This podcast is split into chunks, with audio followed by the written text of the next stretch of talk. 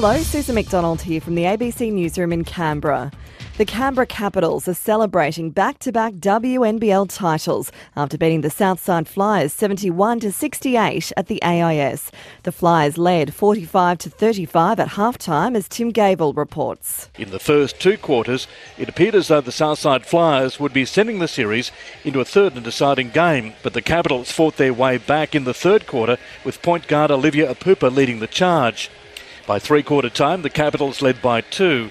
The lead changed numerous times in the final term before the Capitals, with clutch plays from Marianna Tolo, Kelsey Griffin, Kia Nurse, and A Époupa, ground out a three point win, 71 to 68. It was the UC Capitals' ninth championship. Tim Gavel, ABC News, Canberra. Co-captain Marianna Tolo top scored for Canberra with 19 points. Her defence after half-time was the key as they scored 21 points in the third quarter. I mean, we held them to nine points in that third quarter, and defense wins championships, and that's when you can see it. You know, we did a much better job um, defensively in that second half, and that won us the game. Kia Nurse added 18 points for the Capitals, while Olivia Époupa with 16 points was named Grand Final MVP. That's why I'm here. Uh, we played together. It was a tough season. We have our up and down, but we stay stronger.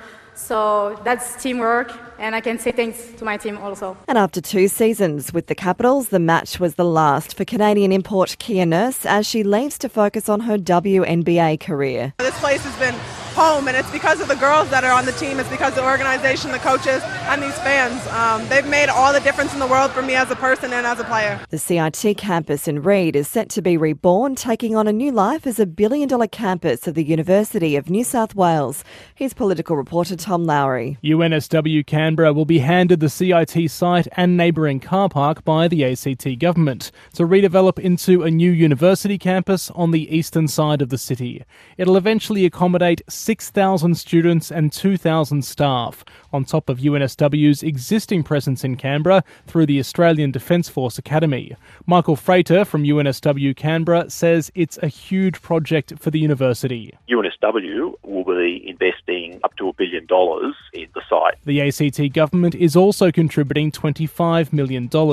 CIT will gradually move to a new Woden campus. That's the latest from the ABC Newsroom in Canberra.